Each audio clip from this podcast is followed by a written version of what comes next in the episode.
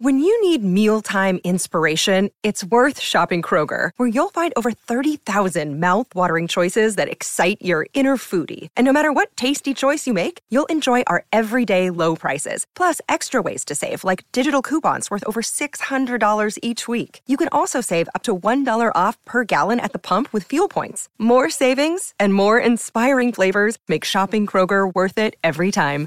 Kroger, fresh for everyone. Fuel restrictions apply.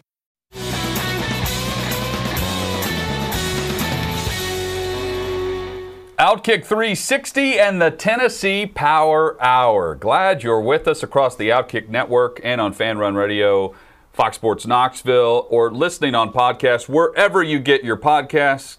We hope you'll join us each and every day right here on 360 alongside Chad Withrow and Paul Kuharsky. I'm Jonathan Hutton. FanDuel.com slash OK360. Free money this week. Trevor Lawrence, he's going to be a Jacksonville Jaguar. He's going to be the next quarterback for Urban Meyer. You can bet $5 on that as a new user at fanduel.com and win $100 on Thursday night as soon as he's selected, as soon as Roger Goodell gives him uh, the, the okay to celebrate wherever he's doing that from his home um, because he's not going to the draft. You can, you can do that. You can win $100. Then you can cash that in and turn that around and do whatever you'd like with it. FanDuel.com slash OK360. How have you not already done this if you haven't yet? If you've not signed up for FanDuel, there is your excuse right there. 100 free dollars Yeah. with that offer. Coming up, we give you three players for round three and beyond that we think the Titans should target that fit this Titans team. That's straight ahead in a matter of minutes. First, though, the Nashville Predators. They win uh, two nights ago, they lose last night in the back to back against Florida. And now that sets up and we knew this, uh, we had it circled on the schedule to begin with, but it sets up a must win for their playoff hopes as they near the backstretch of the final week of the season. But that sets up a must win against Dallas on Saturday night. Here are the updated standings that you're about to see here 56 points for the Preds, Dallas with 54. Dallas coming up, they will travel to Tampa Bay today and they will face Tampa Bay tomorrow, then travel here to Nashville for a matchup against the Predators at Bridgestone Arena. There's a two point gap. And there's And a two game gap. Yeah, and the two game gap. So we could see a, a turn for the Preds with a win where after Saturday they're up by four points. That, that- that's conceivable. Also conceivable where Dallas gains some huge momentum uh, against the Preds. So a few days from now, a lot is going to be determined for this playoff race. And keep in mind, above Nashville on these standings, we've yet to reference the race for the number one spot. Look how close the standings are for one, two, and three in all of this.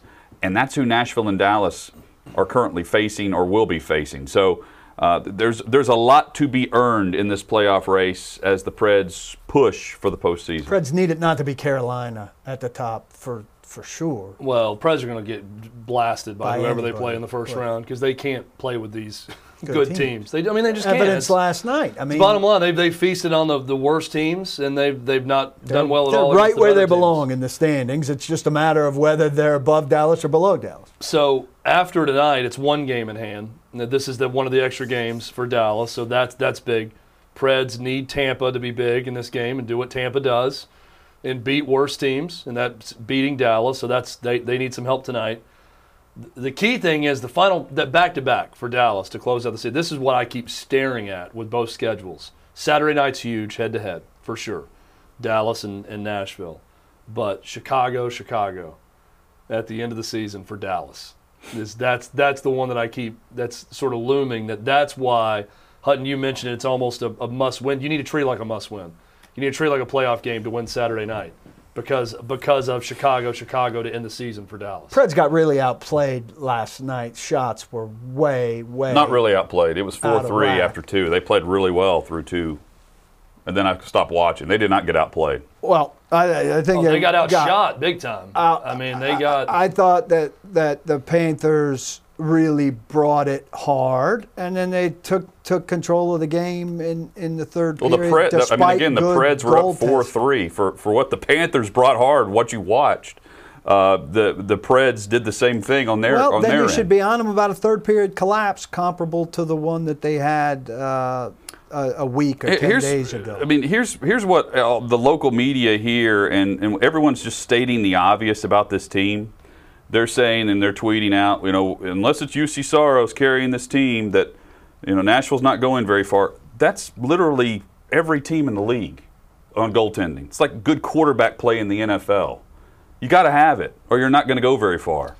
And when Saros doesn't have any help in front of him, and they give up these goals in consecutive order back to back, there's not much more he can do. you know, I like uh, these screenshots I take. Jacob, if you could put up this one. So Another great example. they're they're four three ahead now. But you know, Hutton and I were looking at this. This is just hockey. But Chad, look at where this puck is, and look at the number of yellow jerseys around it. Tolvanen had a, a chance right a moment before this to clear that puck. But with this many yellow jerseys around this puck, I want it the hell out of there. Now I understand it's hockey; it takes a bounce. You know, you're going to find Puck a luck. chance there, but uh, this is where the downfall begins, and it goes four-four because the white team here This- finds a chance with fewer it. numbers to find this puck's way into Yeah. the net. Yeah. And things start to come apart. If I'm looking at this picture, though, what I'm expecting to happen is for the team in gold, as you love to call it, Chad, to find a way to get the puck the hell out of there. And they did not. Well, and I'm, I'm looking at the April 26th game. So, shots on goal 40 to 27 uh, two nights ago. Last night, 55 to 30. 55 outshot by 25 by the Panthers. Well, and the night before, That's exactly night Yeah, before he's was totally 40 to combined- 27. combined, I'm 95 combined shots. So what you're saying, Hutton, is true that every team's going to have to rely on good goal. any good play. team can be undone by poor goaltending, and any poor team Can be can look elevated. great with a Juuse Saros playing like he's playing. Well, he played well last but- night they gave up seven goals. But the Preds are going to have to be better than giving up 95 shots on net uh, defensively in, in back-to-back nights. Now they got they, they got some puck luck. You know, they got a little bit lucky the night before where they, they won four to one. I can't say they were lucky. They won pretty easily, very well. even though they got outshot 40 to 27. Uh, but last night, not Again, the that's case. Saros. Saros is carrying them, but that's the, that's stating the obvious. Yeah, but I mean, I also don't think it's uh, Water is wet. But Saros played very well last night and they gave up seven goals. So something's not matching up there. but also 55 to 30. Like you're going to have to balance it out at some point. You can have two goalies playing great, get outshot by 13 like the night before, and win four to one because of Juuse Saros. You're going to eventually get pounded like they did last night when you're giving up 95 shots in two nights and getting outshot by 25. The, the Preds had four goals on 17 shots last night in the first two periods. That's why they're up four to three. And eventually, that tilted ice puck's going to start falling in when you're constantly playing in your own zone the way the Preds were last night against against Florida. That's what they have to figure out. It's it's going to take a little bit more than Saros to win in the playoffs. In that you're going to have to actually get the puck on the other side of the ice and keep it there for a little bit and not have it that out of whack. I let the good games do too much to sway me off the conclusion that I have reached, but but stray from too often. The standings that we looked at are very clear, right? Nashville's right where it belongs, either right above or right below Dallas, and that's it. There are, are three very good teams, one good, uh, two middling teams, and three bad teams. And the playoffs are going to shake out and show us exactly that. So if they're in, they're going to get four, five, maybe six more games. And, and that's but, going to be that. But the win is against David Poile set his sights on Dallas in the way they're constructed as, as a rival. So you think it's a on. winning season Dallas was the Dallas, Dallas? was the first huge sign of cracks in the armor for the Preds. Right? They go all the way to the Stanley Cup final. They get bounced in seven by a really good Winnipeg team the next year. And then they look like the team who didn't want it as badly against Dallas in the first round in a six game six game series loss the following year. From that point on, going back to that Winter Classic, they got trounced by Dallas. That's been the measuring stick. So the win this season is beating Dallas to get that final spot. Even That that's the win. They're not going any further. That's the win this year. Is It's beating not a rival. very satisfying Paul, to just you, be you back can they harp on now. the six goals. Uh, I think he stopped 47 of the 51 shots The seventh last was night. empty netter. Um, but m- my point on Saros is even after the seven goals last night, he still in his last 21 games is averaging, uh, allowing on average less than two goals per game. Oh, no, that's how good he's he- been. he's been That's winning hockey. He's that's terrific. winning hockey. And that's what you need going into the postseason. If your goaltender on average is only going to allow two goals, right now it's like 1.9, even after last night's performance. Yeah, you got a chance. Absolutely. Well, the now for the Preds, you need the opposite of playoff Pekka. Because we saw Pekka with a lot of great regular season performances and some utter collapses in playoff times that cost the Preds big time. So if you're going to go with this that the goalie can carry, which they which he can with Juuse Saros, it better be even better or equally as good once you get to the playoffs. Well, it can be Pekka. It needs to be the Pekka when they got in as the eighth seed and made their run. right. He And was he was he was fine then. you know, we need to think back. Uh, So you was know, the catfish on the ice. This Well, how many offseason times, we how many were- times did Pekka go to the playoffs? And we're talking about one run. Right. and we're talking No, about a bad team enough that got hot at the right time with goaltending. Yeah, he did not have enough runs for as good a I quality I don't think that was a bad was. team. I think that was a team that was hurt all regular season that came together. That's what this with team PK is. Subban and everyone else at, at the very end and got in the playoffs in the back end. Th- this is not that team. Well, I- I'm here to tell you, this- this team is not Well, what make a we run. don't know is the uh, significance of Forsberg and when he's back officially.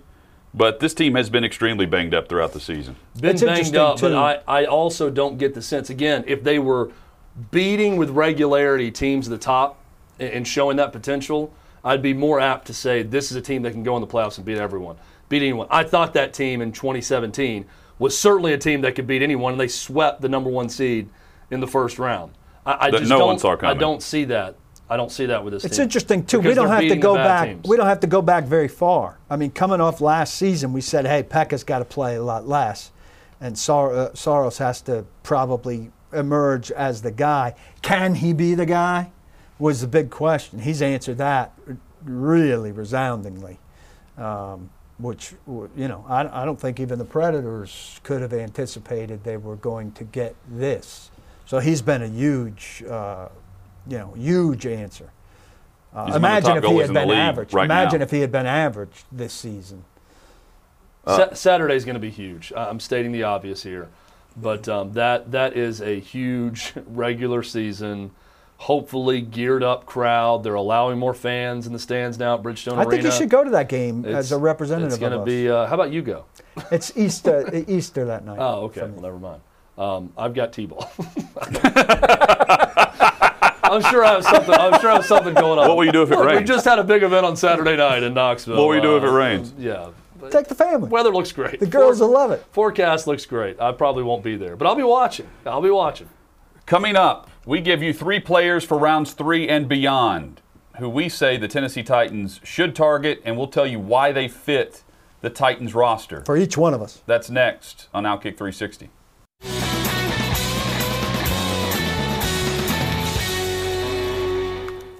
Outkick 360 across the Outkick network alongside Chad Withrow and Paul Kuharsky. I'm Jonathan Hutton talking Titans draft on the eve of the NFL draft.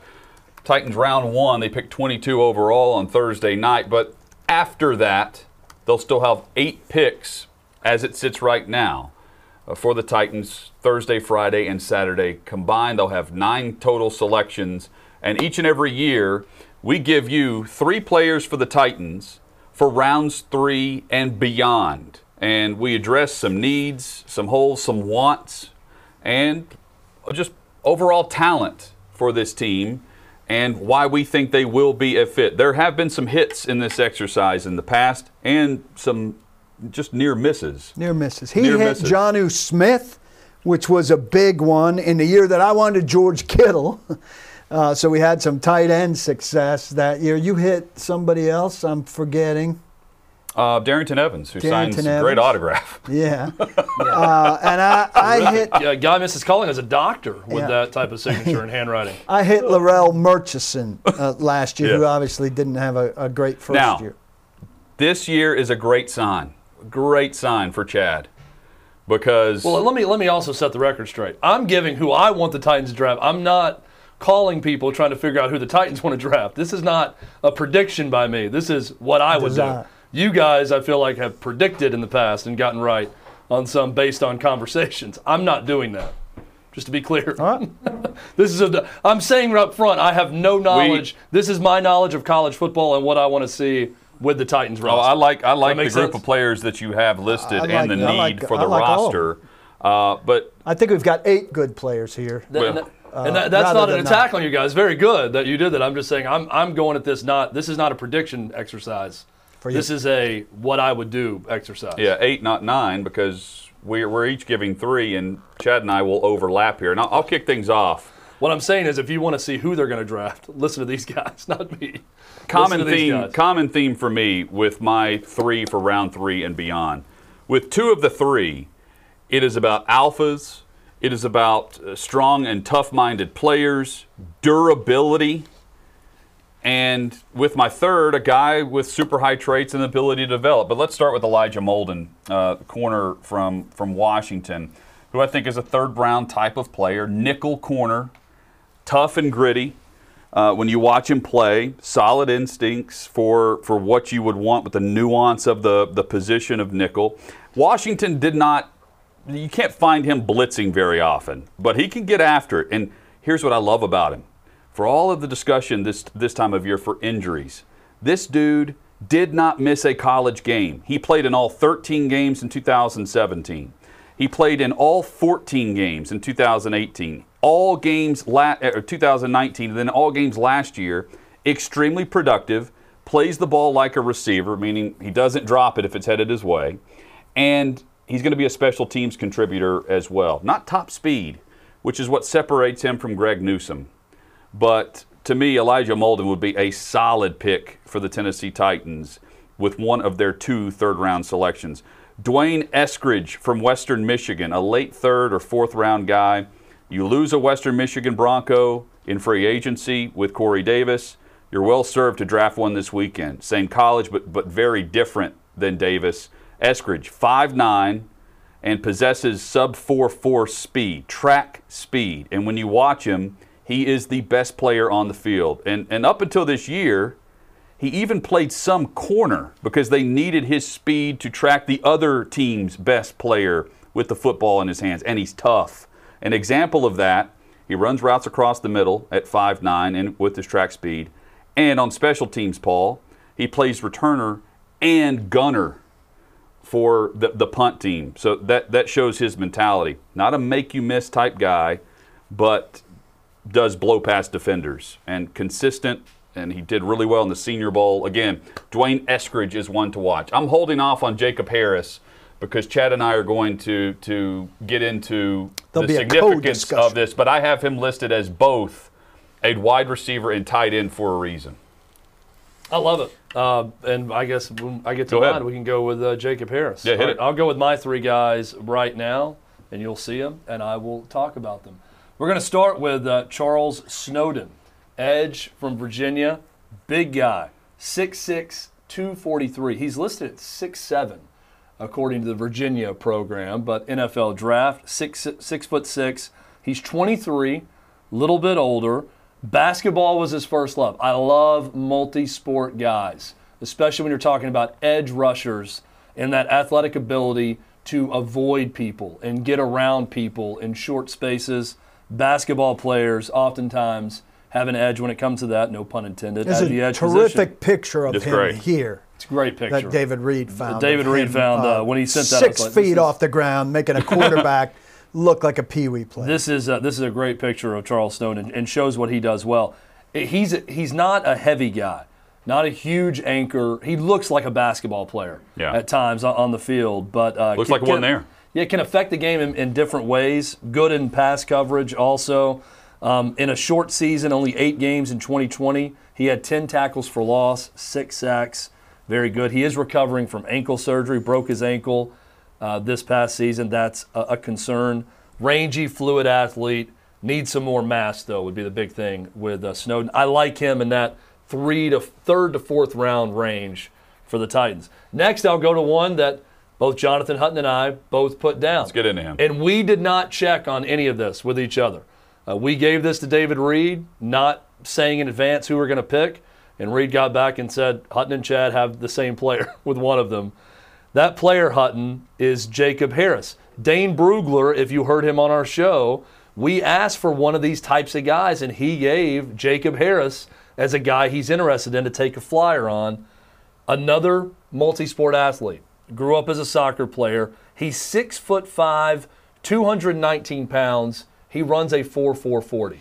That's what I love about him. Well, he started his career at Western Kentucky and then transferred to Central Florida as a walk on and then earned a scholarship at tight end slash wide receiver. He, he averaged 23 yards per catch his junior year, and over the last two seasons, he's racked up nearly 1,000 yards receiving, nine touchdowns. Nine of his 49 career catches have gone for touchdowns. This is a high ceiling type guy where you're drafting on traits on day three. He can cover ground for his size. You mentioned his speed. He adjusts to the ball well in air, and he's look. He's a mid to late round talent um, who I'm investing in on my on my board. And Chad, you have him mentioned as well. And I'm investing in him because he's not some scrub quarterback or a special teams player. This is a guy with a high ceiling, but is not refined in any one specific area whatsoever. If I were a GM, he's someone I would want to target with one of my five picks on day three. It's And probably John Robinson has five picks on day three right now. Probably not much of a blocker. Probably not going to be much of a blocker. You're getting him because of the speed, receiving traits, He is and a- the height. He can go up and get the ball. I'm getting him for the matchup nightmare he can create. Yeah, he, he Red zone potential. He's also kind of a blank Yes. canvas, you know, with his athleticism. You, he could add weight. He's got a frame where he can put on more weight, but he's got the speed already. He goes up and gets it. Just watch him run. Yeah, and you see this in the NFL now. These hybrid, big, long, rangy athletes that have some speed mm-hmm. that can go and make big plays. I, I love Jacob Harris for that reason. My final selection, I'm probably going to get ridiculed by some segments of the Titans fan base. Titans need a kicker. I'm not comfortable with their kicking situation right now. If you're going to take a flyer on Cole McDonald in a seventh round uh, out of Hawaii, why not take a flyer on a guy who could be a 10 to 15 year kicker and a very good one for your team in the seventh round? I want the Titans at that seventh round pick, I'm getting specific here, in the seventh round to take Riley Patterson from Memphis. Why? Pretty local, first off. He's from the state. He kicked at Memphis. Stephen Gostkowski kicked at Memphis also. There's been some good kicking lineage uh, from that school he had a better junior year than senior year. He's 23 for 25 as a junior. This is the stat I love. Six for six from kicks in the 40s that year. This past year, he had a long of 56, so he's got a good leg. Only 70% as a senior. I'm going to give him a little bit of a pass. If you look across a lot of kicking statistics, kickers had a weird year. It was a weird year in 2020, shortened year. Kickers don't like to be thrown off any type of uh, method they have getting ready for a season. There's a lot of kickers. Evan McPherson, who's going to be the top kicker taken, probably a fifth rounder out of Florida, he had a rough finish to his year also this season. He didn't have as good of a year as he had the previous season. So, Riley Patterson, Memphis, give me a kicker in the seventh round for the Titans, and those are my three guys. Did you check in with Craig Ackerman on that? I did not check in with Craig Ackerman. I did, though, check in with James Wilhoit, a local kicking expert who works with a lot of these kickers. And he did not tell me to go with Riley Patterson, but I just kind of got his scouting report of all the kickers that I was looking at. Kicker- And he gave me a good one. See, I think Chad's onto something. If Robinson trades out of 22 and picks up a few extra picks, I think that sep- that last seventh rounder can be used on a player like like him because you guarantee the player that you want, not the player you're going to negotiate against in unrestricted, uh, undrafted free agency. I have no problem taking a kicker in the seventh round based on what they've done in the seventh round, even if you don't get extra, even if you don't get extra picks. Yeah, I think that the kicker can be uh, greatly undervalued in the draft. We all know the importance of a kicker when it comes to close games, but uh, I, I'm not the one to laugh at someone for going and getting a kicker in the fourth, fifth, sixth round. I don't think the Titans should do that here.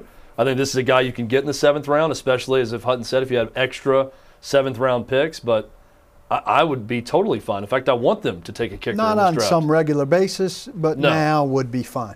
Okay, my three. Uh, we've talked a lot about Hunter Long out of Boston College, but I bring you another Boston College guy that Mike Vrabel will have seen a lot up close watching his son play left tackle there.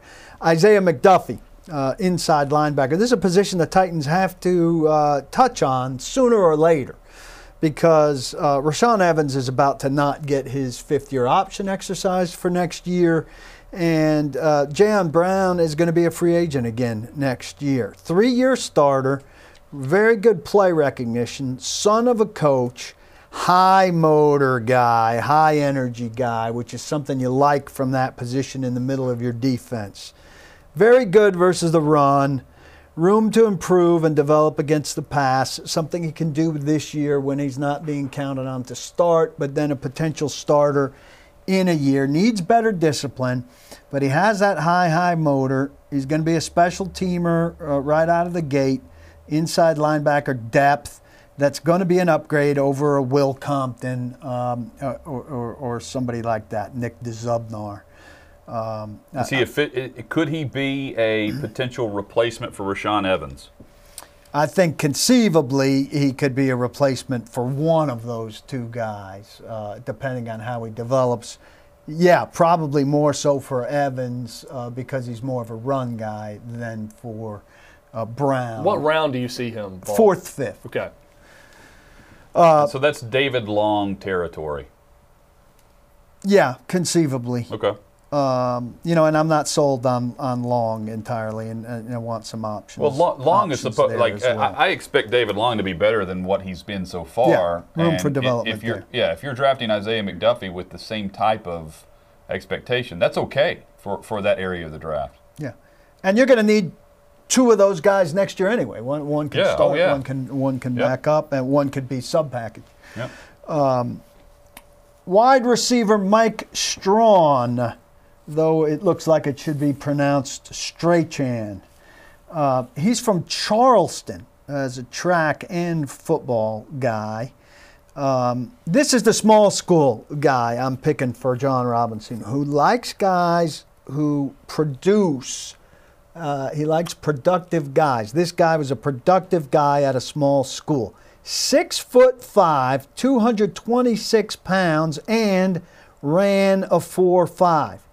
18.4 yards a catch, 27 touchdowns in his career.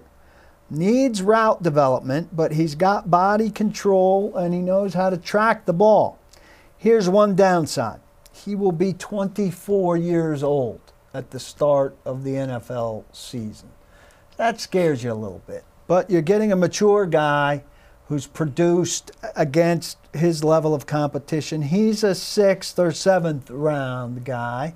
Probably got the eye of, of some other teams. You know, all of these guys are going to, you know, be on other people's list. Intriguing to me as the second receiver you would choose in this draft.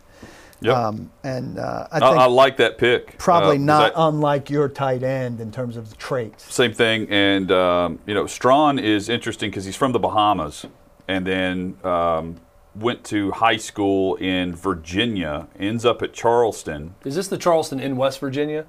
This is not College of Charleston, right? This is the one This that's is in. Charleston, I think it's the Charleston that's West in West Virginia. Yeah, West Yeah. Virginia. but 6'5", 226. At Uh, 4'5". again, like this, this speaks the Titans' language to me for for the second wide receiver because in this case, Paul, the first guy taken, you're you're saying could be in the first round, second round, Right. and you're getting more of the gadget, for lack of a better term, the gadget guy, the the the Kadarius Toney type player. Uh, this is the offset of that. This is give you some options and, on the and this is the guy that puts Nick Westbrook Ikhine Yeah. Potentially where Nick Westbrook Ikhine belongs. Yep. Not second on the depth chart. On the practice squad? Third, Washington cornerback Keith Taylor, uh, 6'2", 187, uh, 4'5'3". This guy has a major deficiency on his resume. Zero interceptions. Uh, but this is why I think he's a guy you could be interested in. He turns and runs well. He needs to get stronger. But his other statistical stuff is pretty good. Quarterbacks completed, uh, this is in Brugler's statistical thing, 43.4% of, uh, of the balls thrown against him. And he gave up only two touchdowns. So the interception sounds to me like a, a weird hole, right? And you look at the kid and think, hey, he can play pretty well. He just, you know, for whatever, probably dropped some, didn't have But opportunities. guys don't catch the ball against him. Washington had a good secondary. They're Yeah. And They- they so got after it. he's probably undervalued because people look at the interceptions and say, "Hey, this guy doesn't doesn't get any takeaways." But these other numbers indicate that he covered pretty well. Um, 43 games, 19 starts. That's a lot of games to go without an interception. So I think he probably falls because of that. But like you said, part of a good secondary. he's Um, playing with and- Elijah Molden. Yeah. And so I think could could be a value there. He's fourth, fifth round Yep. type. You know, I don't know that I'd want him to be the primary quarterback that they come out of this draft with, but you know, we'll have to see how things fall. So he's my third guy. Well, we all agree on where, where depth is needed and some impact players uh, that we feel like can, can fill the, the depth void at corner, at wide receiver, how you can get creative with a few of these guys. And in Chad's case, you're getting a, a, a depth on, on the, uh, the pass rush element of this as well um, with, with players with high traits. We all- I, I, I contemplated three or four other, other guys Me too. um, and other positions, quite frankly. But uh, I settled on some players that I felt like could rotate in fairly, fairly soon compared to some other positions where they lack a little bit. I had another big wide receiver. I'm going to mention one other guy, Simi Fahoko from Stanford. you nailed it. 6'3", 222, 443. So a buddy of mine sent uh, on our podcast of Outkick 360. You can play it. I guess anyone can play any podcast in like a slow mo. It's like half speed. And someone sent all three of us and what it sounds like half speed. It sounds like we're wasted talking, but it sounds like we're putting on an Sounds like that. That's exactly what Paul sounded Well, like you know trying to is? pronounce. See me, say it again, Fahoko. Fehoko. My it, the thing is that my was phonetic notation, my phonetic no- notation was poorly written, is what it was. Simi Fehoko, Stanford. Uh, another another big play guy. That was the guy I was torn between him and the uh, the the Bahamas guy. But I had I, I narrowed it down probably from ten to my three. I really like this exercise. I think we've been doing it probably for four years. I like it right. because uh, there's a chance to hit and look smart, but also because um, it gives you three guys that your ears perk up when their when their name gets called or when their name doesn't really get called at this stage of the draft. When you see them come across the ticker, uh, and then we text each other, "Hey, there's your guy. he went guy." to your guy went to the Falcons." Well, and I, I knew I was going to go with these three positions all along, but there were different guys I was looking at at each position. But we had a good variation of, of Yeah. position in this. Hutton and I both had the same tight end slash wide receiver. I went edge, kicker. Paul, you went inside linebacker, corner, wide receiver. Hutton, you went DB also, right? I went corner, Yep. wide receiver, and then a wide out hybrid type guy. So my two wide outs in my draft, and I, I think two wide receivers is the right number. Um, I, I split it for round three and then day three. Um, and that may tip my hand a little bit on where I'm going whenever we go on the clock tomorrow to predict what the Titans may do. Nonetheless, um, I, I don't think it's the wrong call to expect a round three or beyond wideout in this draft. And they, they need a combination of size and speed. And I think we did a good job of providing that in Hey, this exercise. you know we've been doing it at least. Well, since I- Jonnu was selected. Well, I've got a guy that yeah, so free agent because I had Damontae Kazee, the uh, who's a safety for the Falcons, who I liked coming in as a cornerback for the Titans, and he's now a free agent that just signed with the Cowboys from the Falcons. So we we've done a whole four-year uh, career. Some of our guys have had. Coming up, the Tennessee Vols have a couple of players headed to the NFL draft that we'll hear their name called on Friday. We will uh, discuss those two and Trey Smith and Josh Palmer. And there's a kid in high school right now that Tennessee basketball is recruiting that only one other team is after. That's next on Outkick 360.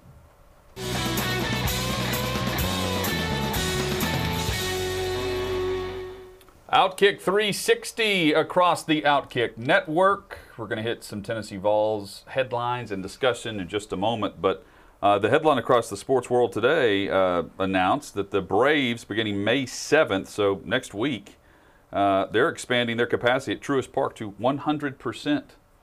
So, uh, Chad, your Bravos will be hosting the Withrows soon. Will people feeling. turn out? Maybe they'll they'll turn out. They'll turn out for a good weekend series down in Atlanta. Will they turn Uh, out to watch this team They'll they'll turn out. They'll turn out. for a Atlanta's one hitter over 14 innings? Boy, that was a tough uh, doubleheader. They, a one hit over two games is tough. A no hitter Yeah, and a one hitter over uh, two seven inning games is, is tough to sit through for sure. No, I think they're going to have good crowds uh, at Truist Park, especially for weekend series. I'm curious now to see. We know what's going on in Texas. I'm curious to see now uh, what other major league teams Well, decide to start unveiling a plan to go full capacity sooner rather than later. well, we're I think the initial thought was by All Star break, right? Like second half of the Yeah. season, a lot of places across the country would be fully open. and we're seeing, uh, you know, I think the the the idea is we're going to see full capacity for uh, this fall for football, but beyond that, um, to tie it in locally with the Nashville Predators, you know, right now they're at 33 percent. Is it a little Yep, bit more than that? 33. Um, could they expand to 50 to 60, 65 percent if they make the postseason? I mean, that, that bottom line, bottom dollar, butts in seats and, and sales is massive for them right now. And if they can expand past what where, where they are, the threshold currently, where they'll be on Saturday night, that is th- huge, and they'll be able to control that number. So It I- matters. absolutely. it, it matters for these teams. Yeah. Am I alone? Uh, I mean, we hit on this at, at one point during the, the, the pandemic and the changes post pandemic. Uh, I'm not looking forward to wrestling for the armrest with uh, some dude.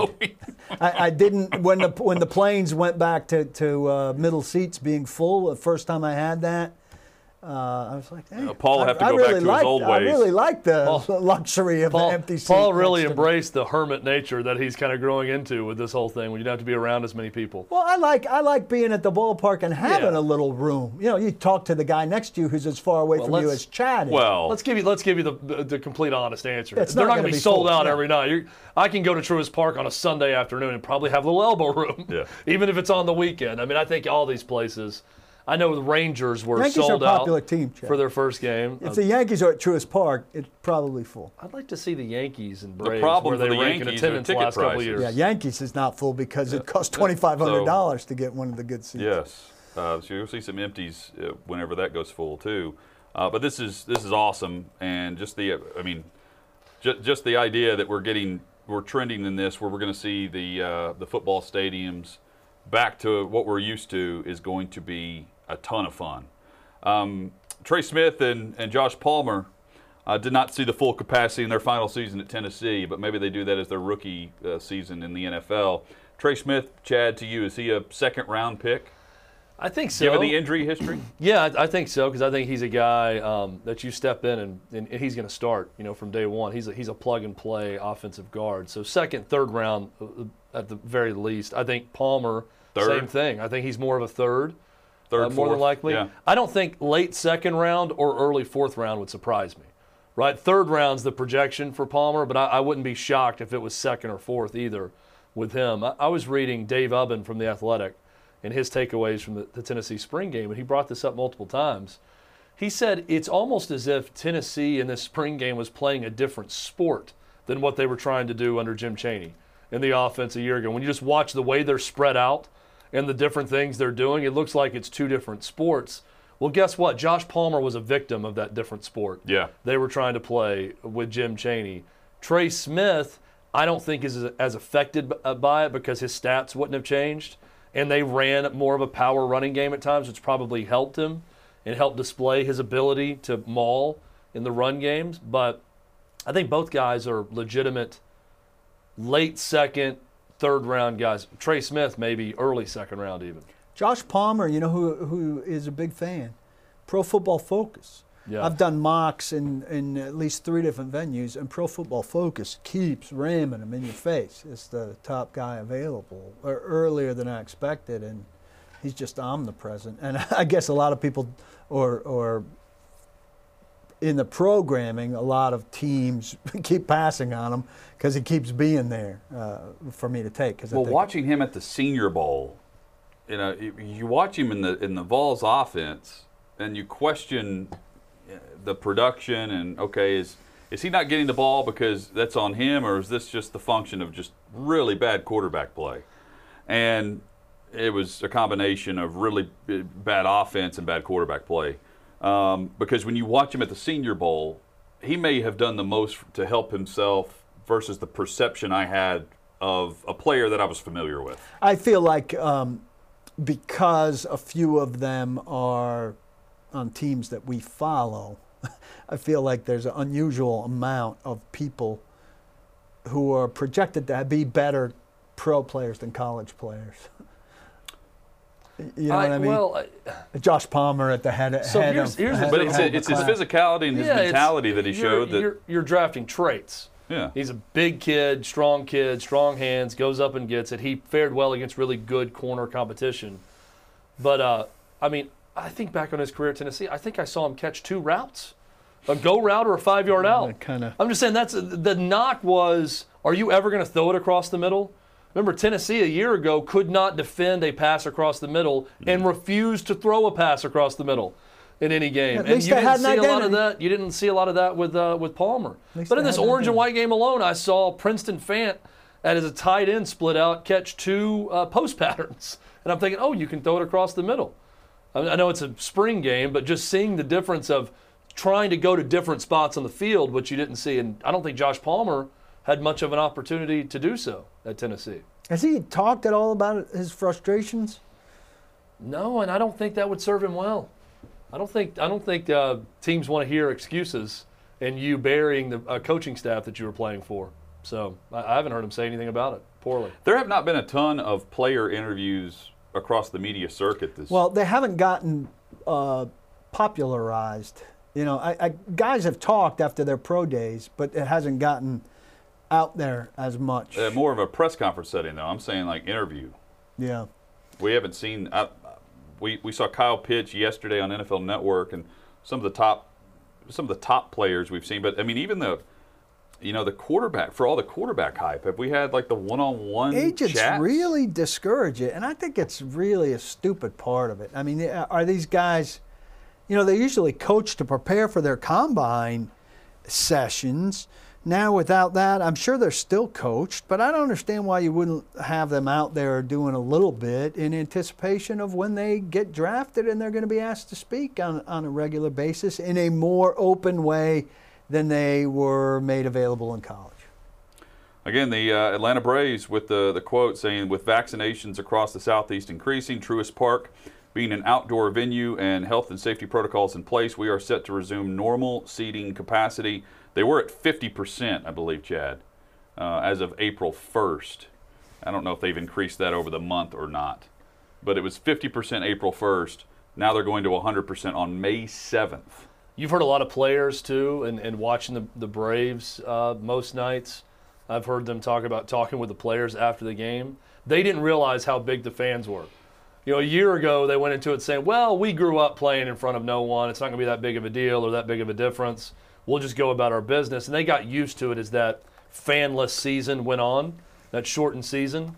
But uh, all of them that you, if you hear, hear see quotes from them, it's we now realize, boy, it's great, even if it's half capacity, if it's 30%, whatever, to have some buzz, to have some energy in the ballpark again is terrific. Now you now you don't you- realize how much you missed it until you miss it. Right, and now then you have it back. Now, if you have a big, you know, beautiful Saturday afternoon near capacity, it'll really be a delight for these guys. I Yep. would think. But and it's And for the fans. It's in a decent. I mean, it, it'll be May. I mean, there's still a ton of season to be played, but it'll be against the Phillies, yeah. which is off to the same type of start that the Braves are off to right now. yeah, there's only one team in the NL East that has a winning record, and that's the Mets right now. And you know that the ain't Braves are now a game Mets. under 500, but they were a game and a half. The Braves were 10 and 12, and a game and a half out of first. I think going into last night. So How they a always lot of baseball to be played. A lot of baseball. There is a there is a recruit in college basketball. Oh, this is a good story. That's being looked at by Michigan and Tennessee, I'll be Chad's old boss. and that's it. Michigan. Michigan.